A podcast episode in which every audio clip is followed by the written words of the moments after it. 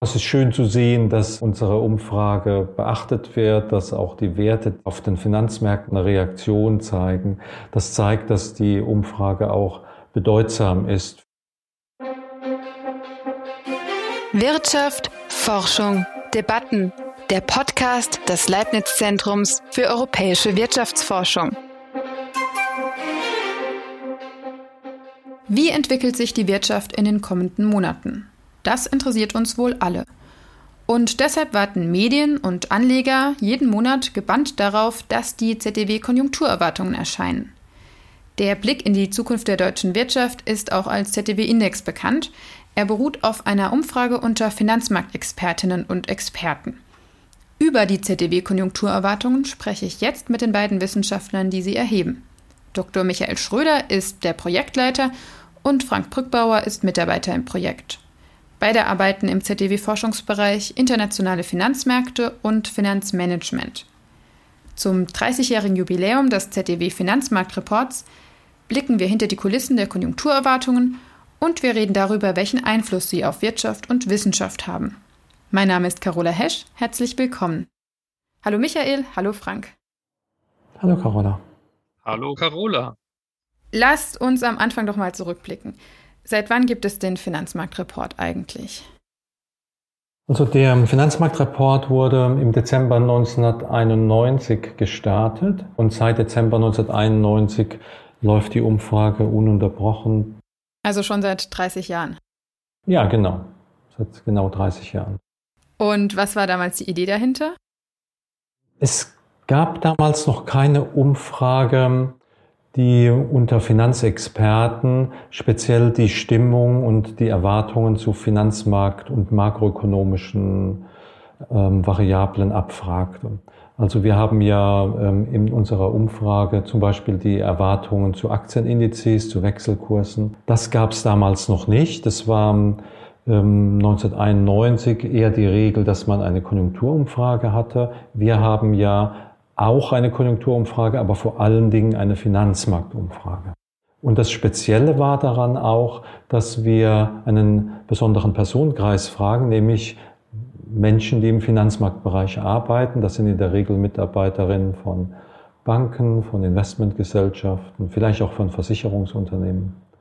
Und das ist auch eine Besonderheit der Umfrage. Am Anfang gab es ja noch nicht so den Medienrummel darum. Wie sind dann aus dem Finanzmarktreport die ZDW-Konjunkturerwartungen entstanden? Ja, das stimmt. Es war bis 1997, 98 relativ ruhig um die Umfrage in der Öffentlichkeit. Das lag daran, wir haben zwar relativ ähm, häufig auch publiziert dazu, aber es gab damals ähm, noch keinen Beleg dafür, dass zum Beispiel die Konjunkturerwartungen auch gut äh, sind für die Prognose von äh, zukünftigen konjunkturellen Entwicklungen. Und ähm, ein Kollege, der, Felix Hüfner und ich haben damals ein ähm, Papier dazu geschrieben, inwieweit die Konjunkturerwartungen, die wir erhoben hatten bis dahin, sich auch geeignet hätten, um Konjunktur zu prognostizieren. Das fiel recht gut aus. Wir haben eine große Pressekonferenz dazu gemacht, zu der in Frankfurt dann auch ziemlich viele Leute, ziemlich viele Pressevertreter kamen. Und ab diesem Zeitpunkt war dann auch die, waren die Konjunkturerwartungen bekannt in der Öffentlichkeit und bei den ähm, Fachmagazinen. Und entsprechend haben wir dann ab diesem Zeitpunkt, ich kann jetzt allerdings nicht den Monat genau nennen, das war so um 1998 herum, haben wir dann ähm, regelmäßig die Konjunkturerwartungen veröffentlicht. Und seitdem ist das auch ein Aushängeschild der Umfrage in Bezug auf konjunkturelle Entwicklungen der Zukunft. Und könnt ihr was dazu sagen, wie die Finanzmärkte darauf reagieren, wenn jetzt die Konjunkturerwartungen mal wieder veröffentlicht werden? Es gibt einige Studien dazu, die untersucht haben, wie eine Veröffentlichung der Konjunkturerwartungen, die im Ausmaß her unerwartet war, also die jetzt zum Beispiel besonders hoch oder besonders niedrig war und so von den Finanzmarktteilnehmern nicht ähm, vorher erwartet wurde, wie das ähm, auf zum Beispiel den DAX oder den Bund Future wirkt.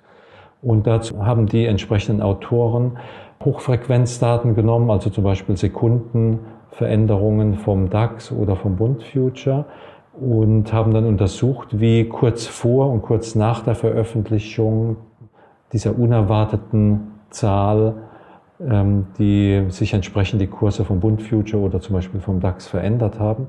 Und da gab es dann auch eine signifikante Reaktion, sowohl beim DAX als auch beim Bund Future. Das heißt, ähm, das sind Veränderungen, die sich ähm, in wenigen Sekunden abspielen. Danach ist diese Information dann auch entsprechend im Preis enthalten, im, zum Beispiel vom DAX, im Kurs vom DAX. Aber es scheint eine messbare Reaktion da zu sein, ähm, wenn eine große unerwartete Komponente da ist von den Erwartungen. Und wie ist das dann für euch, wenn ihr wisst, dass das, was ihr gleich veröffentlicht, Einfluss darauf nehmen kann, was an den Finanzmärkten so passiert? Naja, wir nehmen ja zum Glück jetzt keinen direkten Einfluss auf die Finanzmärkte damit. Ne? Wir vermitteln ja nur die Ergebnisse, die uns unsere Umfrageteilnehmerinnen dann auch ähm, mitteilen und die wir mit einem relativ simplen Aggregationsmechanismus dann auch aufbereiten. Also insofern nehmen wir ja direkt keinen Einfluss. Aber es ist schön zu sehen, dass ähm, unsere Umfrage beachtet wird, dass auch die Werte, die veröffentlicht werden, auch auf den Finanzmärkten beachtet werden und auch dort eine Reaktion zeigen. Das zeigt, dass die Umfrage auch bedeutsam ist für die, ähm, für den DAX-Kurs zum Beispiel. Ihr habt ja auch äh, längere Sonderfragen da drin. Was fragt ihr da so ab? Bei den Sonderfragen versuchen wir immer aktuelle Entwicklungen abzufragen, zum Beispiel nach der Bundestagswahl oder als die Corona-Krise ausgebrochen ist in Deutschland, haben wir da Fragen gestellt, um besser zu verstehen, wie die Expertinnen und Experten die Entwicklungen einschätzen, wie sich das alles auf die Wirtschaft auswirken wird, was sie zu Lockdowns erwarten zum Beispiel. Also das war alles sehr, sehr interessant und wir versuchen eben die Sonderfragen dafür zu nutzen, um solche großen Entwicklungen äh, abzufragen und so besser zu verstehen, was die Finanzmarktexperten und Expertinnen denken, aber auch für die Forschung benutzen wir das. Also wir haben zum Beispiel öfters mal eigene Sonderfragen platziert für eigene Forschungspapiere weil irgendwelche Informationen zum Beispiel gefehlt haben, die wir dringend gebraucht hätten oder die eben wichtig waren und die noch nicht existiert haben. Und dafür ist eben diese Umfrage auch sehr, sehr, sehr hilfreich. Ich möchte da noch etwas ergänzen, was Forschung angeht. Ähm, wir hatten sogar einmal eine, ähm, jetzt nachträglich war eine sehr, sehr gute Veröffentlichung im Journal of Finance. Und ähm, für diese Veröffentlichung wurde speziell ein Umfrageexperiment mit dem Finanzmarkttest, mit unserer Umfrage gemacht. Und zwar, ich glaube, in zwölf Wellen. Das heißt, es wurden zwölfmal Fragebögen in, in zeitlichen Abständen dann an die Teilnehmerinnen des, unserer Umfrage verschickt. Und mit diesem ähm, Umfrageexperiment konnte dann auch ein Kapitel einer wirklich sehr guten Publikation im Journal of Finance dann erstellt werden. Und es ist ja so, ihr habt feste Sonderfragen, aber ihr habt auch die Möglichkeit, sowas wie Corona dann noch spontan unterzubringen, wenn ich das richtig verstehe. Genau, also wir haben immer die Möglichkeit, dadurch, dass der Fragebogen ja auch ähm, online ist, immer aktuelle ähm, Fragen zu stellen, die auch spontan auf äh, neuere Entwicklungen reagieren. Online war das äh, 1991 wahrscheinlich auch alles noch nicht. Nicht so richtig, nein. 1991, ich war ähm, vor ein paar Tagen mal in einem Archivraum. Dort lagern die Faxausdrucke und die per Post zugesendeten Umfragebögen im Original noch.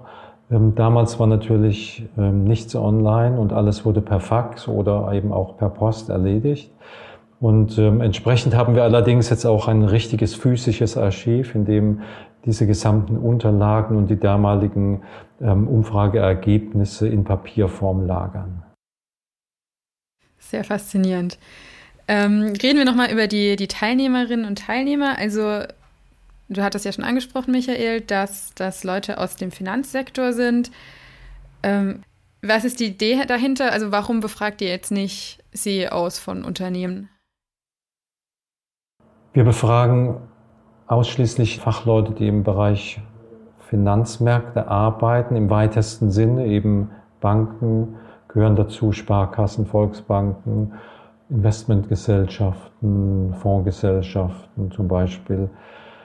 Und die Idee dahinter ist, ähm, wir fragen Leute, die in ihrem beruflichen Alltag in verschiedenen Positionen eine Einschätzung makroökonomischer Entwicklungen und eine Einschätzung der Entwicklung von Finanzmärkten benötigen und die sich damit beruflich auseinandersetzen.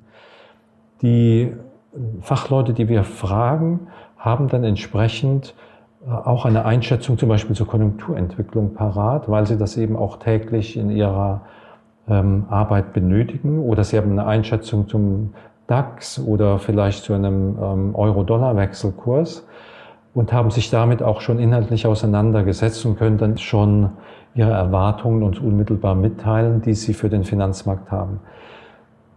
Die andere Möglichkeit, die du angesprochen hast, ist, dass man fragen könnte, ähm, zum Beispiel von Unternehmen, wie ist in diesem Unternehmen jetzt die Erwartungshaltung. Wenn man dann ähm, vorgeht und zum Beispiel eine Gesamtkonjunktureinschätzung haben möchte, dann benötigt man relativ viele Teilnehmerinnen. Ähm, man muss dann ja auch alle Branchen abdecken, die es gibt, alle wichtigen Bereiche der Wirtschaft, zum Beispiel von Deutschland. Und dann braucht man auch Teilnehmerinnen im Umfang von vielleicht 7.000, 8.000. Wir kommen mit wesentlich weniger aus, um eine repräsentative, sinnvolle Umfrage durchzuführen. Wir haben so im Schnitt in den letzten Jahren vielleicht 180 bis 220 ähm, aus unserem Panel, die teilgenommen haben monatlich. Und das ist dann auch eine sinnvolle Aussage, weil wir fragen nicht, wie ist das in eurer Bank, wie funktioniert das, was erwartet ihr für die Zukunft, sondern wir fragen, was erwartet ihr für den Bankensektor, was erwartet ihr für den Aktienmarkt oder für die Zinsen. Und um da ein Meinungsbild zu bekommen, braucht man dann weniger. Und das ist auch eine ganz praktische Idee, die dahinter steht. Die andere Idee ist, dass es damals, als die Umfrage startete, Umfragen gab, hauptsächlich unter Volkswerten und unter Vertretern von Unternehmen. Und dass die Gruppe der Finanzmarktexperten da noch nicht ähm, in einer Umfrage sich wiedergefunden hat. Und diese speziellen ähm, Kenntnisse, die von den Expertinnen und Experten aus diesem Bereich kommen, erfassen wir eben dann in unserer Umfrage. Das war damals noch eine echte Lücke. Ihr habt also die Marktlücke identifiziert und geschlossen. Ähm, wenn mal Expertinnen und Experten in den Ruhestand gehen oder äh, die Branche wechseln, dann braucht ihr vielleicht ja auch ähm, Nachwuchs. Wie, wie rekrutiert ihr den? Also wie schaut ihr, dass ähm, trotz gelegentlichen Schwunds ihr immer genügend Teilnehmerinnen und Teilnehmer habt? Ja, das kommt natürlich häufiger vor, dass äh, unsere Teilnehmerinnen und Teilnehmer mal den, den Job wechseln oder auch in Ruhestand gehen. Dann sind die meistens auch schon so nett und äh, empfehlen uns einen Nachfolger oder eine Nachfolgerin. Also die nehmen uns da teilweise schon die Arbeit ab, was, was sehr nett ist. Aber ansonsten schauen wir auch zum Beispiel auf sozialen Netzwerken gezielt nach Expertinnen, Experten. Und genau, da sind wir einfach dann dran und versuchen dann einen Nachfolger oder eine Nachfolgerin in diesem Unternehmen und idealerweise in der gleichen Abteilung zu rekrutieren. Das ist natürlich freundlich, wenn Sie schon äh, an euch denken, wenn Sie gehen. Schauen wir uns doch mal die Konjunkturerwartungen etwas genauer an. Also ihr fragt ja nach den Erwartungen und um welchen Zeitraum geht es da eigentlich genau? Meistens fragen wir auf Sicht von sechs Monaten alles ab. Also wir haben die Konjunkturerwartungen auf Sicht von sechs Monaten, wir haben die Inflationszinserwartungen auf Sicht von sechs Monaten, auch die Ertragserwartungen für deutsche Branchen und was können die Befragten dann antworten? Also wir, äh, wir fragen die, die sozusagen die Richtung ab. Also wir, äh, die Expertinnen und Experten können antworten, dass die Lage sich in sechs Monaten verbessern wird, gleich bleiben wird oder verschlechtern wird. Und daraus aggregieren wir dann äh, den, den CDW-Index. Der ist dann die Differenz zwischen den Anteilen der, die sagen, dass die Lage sich verbessern wird und den, die sagen, dass die Lage sich verschlechtern wird. Und der, der Index ist dann äh, zwischen minus 100 und 100 definiert. Also wenn jetzt zum Beispiel 50 Prozent sagen, es bleibt gleich, 30 Prozent sagen, es wird besser und 20 Prozent sagen, es wird schlechter. Was für einen Wert hat der Index dann? Genau, in diesem Fall hätte der Index einen Wert von plus 10 Punkten. Und hat er auch manchmal sehr, sehr extreme Ausschläge? Also plus 10 wäre ja jetzt relativ moderat. Genau, also in, in Krisen oder in Extremsituationen haben wir natürlich sehr niedrige Werte. In der Finanzkrise zum Beispiel waren wir bei minus 50. Als die Corona-Krise ausgebrochen ist, waren wir bei minus 50. Aber es geht natürlich auch sehr weit nach oben. Zum Beispiel ähm, an Ende der 90er waren wir bei über 80 und auch in den letzten Monaten waren wir über 80, wo einfach die, äh, die Expertinnen und Experten eine deutliche Verbesserung der wirtschaftlichen Lage erwartet haben. Du hast ja auch die Corona-Krise und die Finanzkrise angesprochen. Konnte man in den Konjunkturerwartungen das schon vorher absehen, dass da so eine Krise kommen würde? Vor der Finanzkrise war die Stimmung schon relativ schlecht. Seit Anfang 2007 hat sich der Indikator dann immer weiter verschlechtert und äh, findet dann auch im Oktober 2008, als die Finanzkrise dann ausgebrochen ist, seinen Tiefpunkt. Und in der Corona-Krise war eigentlich die Stimmung schon vorher nicht so besonders gut, aber als die Lockdowns verkündet wurden, ist der Indikator dann sehr stark eingebrochen. Also es war nicht so wirklich äh, absehbar. Wie war das in der Corona-Krise? Also da war es ja auch relativ unsicher immer, wie lange so ein Lockdown geht, ob ein neuer kommt, welche finanziellen Hilfen es gibt. Hat diese Unsicherheit vielleicht auch die, die Aussagekraft des Indikators beeinträchtigt? Ob er die Aussagekraft beeinträchtigt hat, das ist ähm, schwer zu sagen. Ähm, beispielsweise im Herbst letzten Jahres gab es einen erneuten Lockdown und eine für manche wahrscheinlich unerwartete Verschlechterung der Corona-Situation. Da gingen dann auch die Erwartungen ähm, über einige Monate stark zurück. Also man konnte das sehr gut nachvollziehen, wie die jeweilige Veränderung der gesundheitspolitischen Maßnahmen, also vor allen Dingen von Lockdowns, sich dann auch niedergeschlagen hat in den Erwartungen. Das ist aber keine Beeinträchtigung der Aussage des Indikators, sondern das ist eine Aussage, die wir daraus ableiten können für, ähm, wie wirken sich solche gesundheitspolitischen Maßnahmen auf die Konjunktureinschätzung aus. Also das konnte man da entsprechend sehen und beispielsweise ab Juni diesen Jahres, von diesem Monat an, gingen die Erwartungen sehr, sehr stark zurück. Das hat jetzt weniger mit Corona zu tun als mit einer allgemeinen konjunkturellen Schwächephase, die unter anderem auch von der chinesischen Wirtschaft ausgeht. Wenn ihr solche Interpretationen liefert, wie macht ihr das? Also ähm, ist es immer klar, was für Ereignisse die, die Schwankungen verursachen oder habt ihr da besondere Einsichten? Also wir haben eine Sonderfrage zur mittelfristigen konjunkturellen Entwicklung, auch eine Sonderfrage zur mittelfristigen Entwicklung der Inflation. Die stellen wir immer einmal im Quartal jeweils. Und bei diesen Sonderfragen möchten wir auch wissen, welche treibenden Faktoren eine Änderung der Prognose der Teilnehmerinnen bewirkt hat. Das heißt, wir fragen zum Beispiel beim Wachstum, ob es ähm, besondere Entwicklungen der internationalen Konjunktur gab, ob vielleicht die Exportmärkte gut oder schlecht waren. Bei Inflationsfragen ähm, ist natürlich wichtig zu wissen, ob es vielleicht an der Lohnentwicklung oder der erwarteten Lohnentwicklung liegt oder ob es vielleicht von den Rohstoffpreisen kommt. Ähm, das sind dann Faktoren, die wir explizit abfragen. Aber wir haben auch natürlich um Deutschland zu interpretieren, auch die Einschätzung von USA, vom Eurogebiet und von China. Und die Entwicklungen in diesen Ländern, die ja wichtige Exportmärkte sind für, für die deutsche Wirtschaft, sind dann auch ganz wichtig und nützlich für die Einschätzung von Veränderungen in Deutschland. Und dann noch ein Punkt, der für Deutschland speziell ganz wichtig ist. Wir haben auch Fragen nach den Brancheneinschätzungen. Wir haben die wichtigsten Wirtschaftssektoren, die auch regelmäßig in der Umfrage enthalten sind und nach deren Ertragsentwicklung wir auch jeden Monat fragen.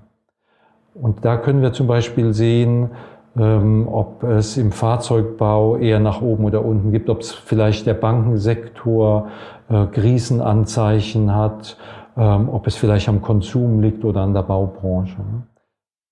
Wir haben ja schon darüber gesprochen, dass die Konjunkturerwartungen auf den Finanzmärkten und in den Medien eine wichtige Rolle spielen. Wie sieht es denn in der Wissenschaft aus? Werden die da auch rezipiert?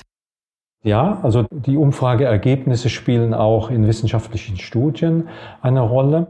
Wir haben mehr als 50 ähm, wissenschaftliche Publikationen identifizieren können, die mit den Daten arbeiten. Ein relativ bedeutsamer Teil ähm, befasst sich mit den Prognoseeigenschaften unserer Erwartungen, beispielsweise mit den ähm, Konjunkturerwartungen für Deutschland und wie gut können diese Konjunkturerwartungen im Vergleich zu anderen Indikatoren ähm, zu einer Prognose beitragen. Und das andere ist, wie entstehen Erwartungen? Also wie werden Erwartungen gebildet? Was beeinflusst die Erwartungsbildung? Und dazu gibt es auch eine ganze Reihe von ähm, internationalen Veröffentlichungen. Eine davon ist ein Umfrageexperiment, in der gefragt wurde, ähm, macht es bei den Umfrageteilnehmerinnen etwas aus, wenn sie nach den DAX-Prognosen gefragt werden, ob man diese DAX-Prognosen in Form eines Index ähm, erfragt, also wie wird sich der Index in sechs Monaten entwickeln, oder ob man fragt, was erwarten Sie an Prozentveränderungen. Und da kam heraus, dass diese Art der Darstellung, das Framing der Umfrage ähm, eine wichtige Rolle spielt, was genau prognostiziert wird. Und Frank, du hast ja auch äh, selbst mit Daten aus dem Finanzmarktreport gearbeitet. Könntest du vielleicht kurz erklären, worum es da ging? Genau. Also ich nutze auch den ganz tollen Datensatz, den wir hier haben und schaue mir im Detail die DAX-Prognosen an. Das wurde noch nicht so oft gemacht. Und da habe ich eine Lücke gesehen und dabei hat mich unter anderem interessiert, wie, wie genau unsere Finanzmarktexpertinnen und Experten ihre Prognosen erstellen. Also welche Finanz- oder Makroindikatoren benutzen Sie, um Ihre Prognosen zu erstellen? Und welche Vorzeichen haben diese Sachen? Weil in der Literatur gibt es äh, viele Hinweise dazu, dass Erwartungen relativ heterogen sind. Und genau das konnte ich dann auch finden in meinem Papier. Und zwar legen die Ergebnisse nahe, dass die Expertinnen und Experten bei der Erstellung der DAX-Prognosen doch sehr unterschiedlich vorgehen. Zum Beispiel sind manche Variablen für Einzelne wichtig, andere Variablen sind in dem Fall nicht wichtig. Und es gibt sogar auch Unterschiede, wie die Variablen in die Prognose eingehen. Zum Beispiel eine Variable, ungefähr die Hälfte, hatte der eine positive Wirkung auf den DAX äh, zugemessen und die andere Hälfte eine negative, was ganz interessant ist. Und dann habe ich mir natürlich noch angeguckt, wie gut diese DAX-Prognosen sind. Und die sind gar nicht so schlecht. Also wenn man wenn man sich äh, betrachtet, dass der Horizont sechs Monate ist, was, was relativ kurz ist. Und was ich da gefunden hatte, war, dass die durchschnittlichen DAX-Prognose zwar nicht besser ist als ein Durchschnitt der historischen DAX-Renditen, aber unsere Expertinnen und Experten schneiden deutlich besser ab als Teilnehmerinnen und Teilnehmer anderer Umfragen, die teilweise äh, Prognosen abgeben, die negativ mit, mit tatsächlichen Aktienrenditen korreliert ist. Also es ist sozusagen, was andere haben dann einen Kontraindikator für, für Aktienrenditen. Und unsere Expertinnen und Experten sind zumindest, schaffen es, die, die richtige Richtung zu prognostizieren. Okay, gut zu wissen. Werfen wir doch zum Abschluss den Blick nochmal zurück. Jetzt gibt es den Finanzmarktreport ja schon seit 30 Jahren. Ist da mit der Veröffentlichung eigentlich immer alles glatt gelaufen?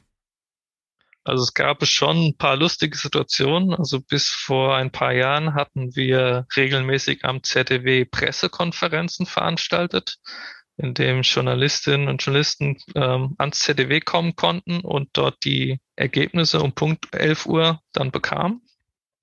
jeder hatte einen Umschlag mit den Ergebnissen vor sich und um 11 Uhr gab dann der, der damalige Pressechef dann das Go und dann durfte jeder eben in die Mappe reinschauen und die Ergebnisse übermitteln. Und das war einmal jemand da, der zum ersten Mal da war und der kannte diese Regel nicht. Und äh, so, hat natürlich sofort reingeschaut in den Umschlag und dann ging dann ein empörtes Raunen durch den Raum und alle haben dann mit dem Finger auf ihn gezeigt. Und die, die normale Regel war eben, wenn man vorher reinschaut, wird man ausgeschlossen. Aber dann hatte man doch nochmal Mitleid und es durften, durften alle reinschauen vor 11 Uhr, aber erst um 11 Uhr übermitteln. Äh, Michael, du warst ja am Anfang auch selbst mal Teilnehmer bei der Umfrage. Wie war das dann für dich, so auf die andere Seite zu wechseln? Ja, es war schön, dass ich ähm, ähm die Umfrage von beiden Seiten kennenlernen durfte.